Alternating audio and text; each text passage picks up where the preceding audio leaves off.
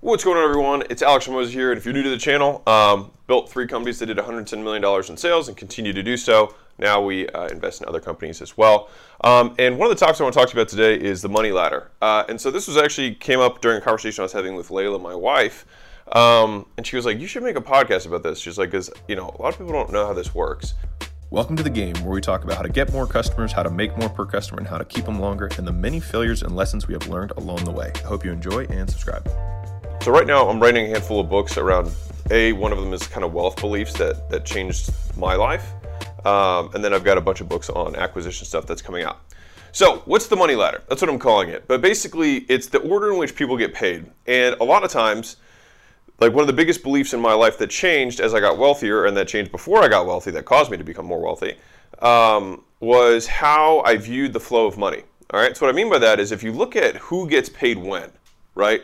When money flows, you can see typically where where and who is making who has the most control and who's making the money. All right. So think about it from a, a concept of work and payment. All right. So uh, at the bottom here, you have an employee in general all right and there's nothing wrong with this right Every, like i was an employee too so like it's not that there's anything wrong it's more so that like this you just have to understand how it works from a hierarchy standpoint what happens with an employee is that they work first right they work first and then they get paid two weeks later so they front their labor they front their time and then they get paid two weeks later right or four weeks later depending on what the job is right so that is if you look at the money flow they have cost of time cost of effort that goes out and then delay, and then they get paid, right? Now, if you've got somebody who's self employed, this is kind of like a lot of contractors, vendors, gig economy, etc.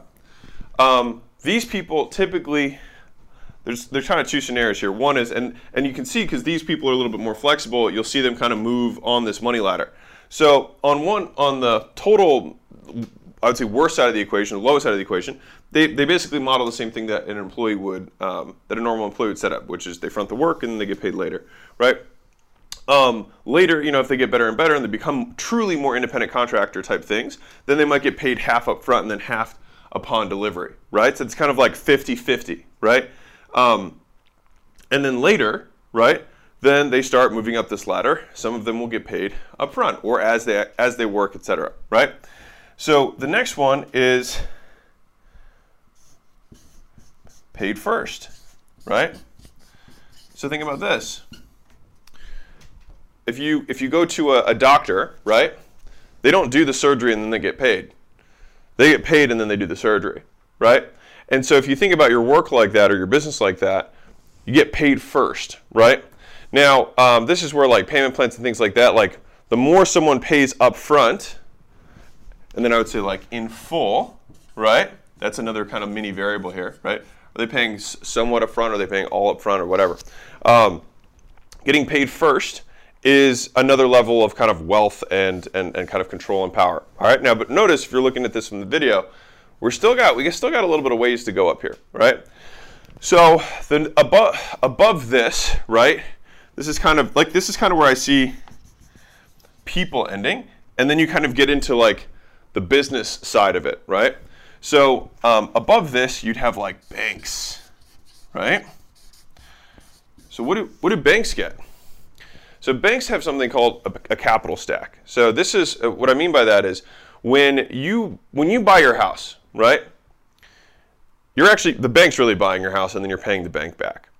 The bank is a preferred creditor. What that means is if if you know you know shit hits the fan, they get paid first and then whatever's left over is yours, right? That's how it works. That's why you repay your mortgage when you sell your house, and then whatever's left over, the scraps go to you, right? Banks get paid first. They're preferred creditors.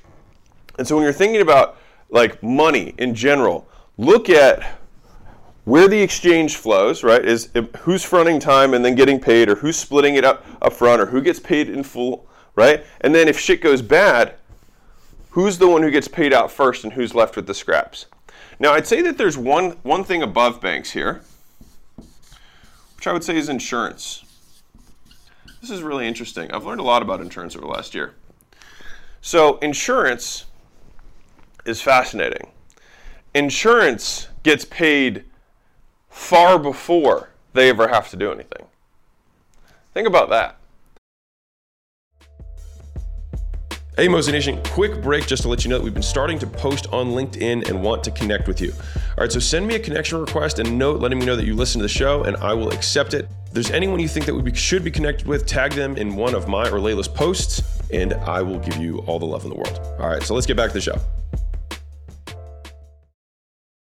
You pay your insurance for 20 years before they have to fulfill what they are due. And they also can not end up having to fulfill anything and you just get paid they just get paid for 20 years for truly doing nothing right um, if you really think about how the money flows like really think about it for a second imagine you have a business imagine i started signing people up for an insurance business you know alex hormozi you know insurance um, and i just started going around saying hey i'll insure your life hey i'll insure your life hey i'll insure your life right and people just start saying sure i'll sign up and they start paying me $1,000 a month. And I've got 100 families, 500 families who start paying me $1,000, $2,000 a month. I'm doing a million dollars a month. And I do that for decades, right? And then as people, you know, come to term because of how I wrote the contracts or whatever, this is obviously a, shitty way of doing it, but candidly, it, it does happen. Um, you know, they might not qualify or they, they can no longer afford the fees because I increase the fees as they become higher and higher risk right, of actually me needing to fulfill this stuff. So, the point is, is that if you look at insurance, it's basically the opposite of a depreciating asset. So when you when you depreciate a building, so you buy something and then you depreciate it in your tax, a lot of people see that as a good thing. It's like, oh, yeah, well we can depreciate it. That, that, it's only a quote good thing because in your mind because of the tax code, not because it's actually good to, that things get old and become outdated, right? Think about it. So insurance is the reverse of that. So instead of putting all your capital up front and then having depreciate something over time, insurance companies get all the money up front and then they get to appreciate the money over time and then pay you off of that, right? And there's a reason that insurance companies are the oldest companies in the world. The oldest ones are, you know, 180, 200, 300 years old. And it's because that is a business model that is unreal. They even, pre- I mean, they predate the tax code. They don't even have to pay taxes. So um, interesting. So when I think about this stuff, um, this was uh, this was uh, hopefully this is valuable valuable for you when you think about um, and you know actually I'll put I'll put one level above this. Hold on. The top level. I'll say God and franchisors. Um, obviously I'm not saying franchisors are God. It's kind of just being funny. Don't get personal. All right. And so the last level above this is that God gets 10% off the top period for life and so that's where you can see the money ladder, right? All the way at the bottom, people front their time, front their effort, front their labor, they delay, and then they get paid. They move up to self-employed, they front their time or they split, you know, they get half now, half later. Um, and as they move up this ladder, they get paid more up front, right? And a lot of that's because of demand, because of how good you are, right?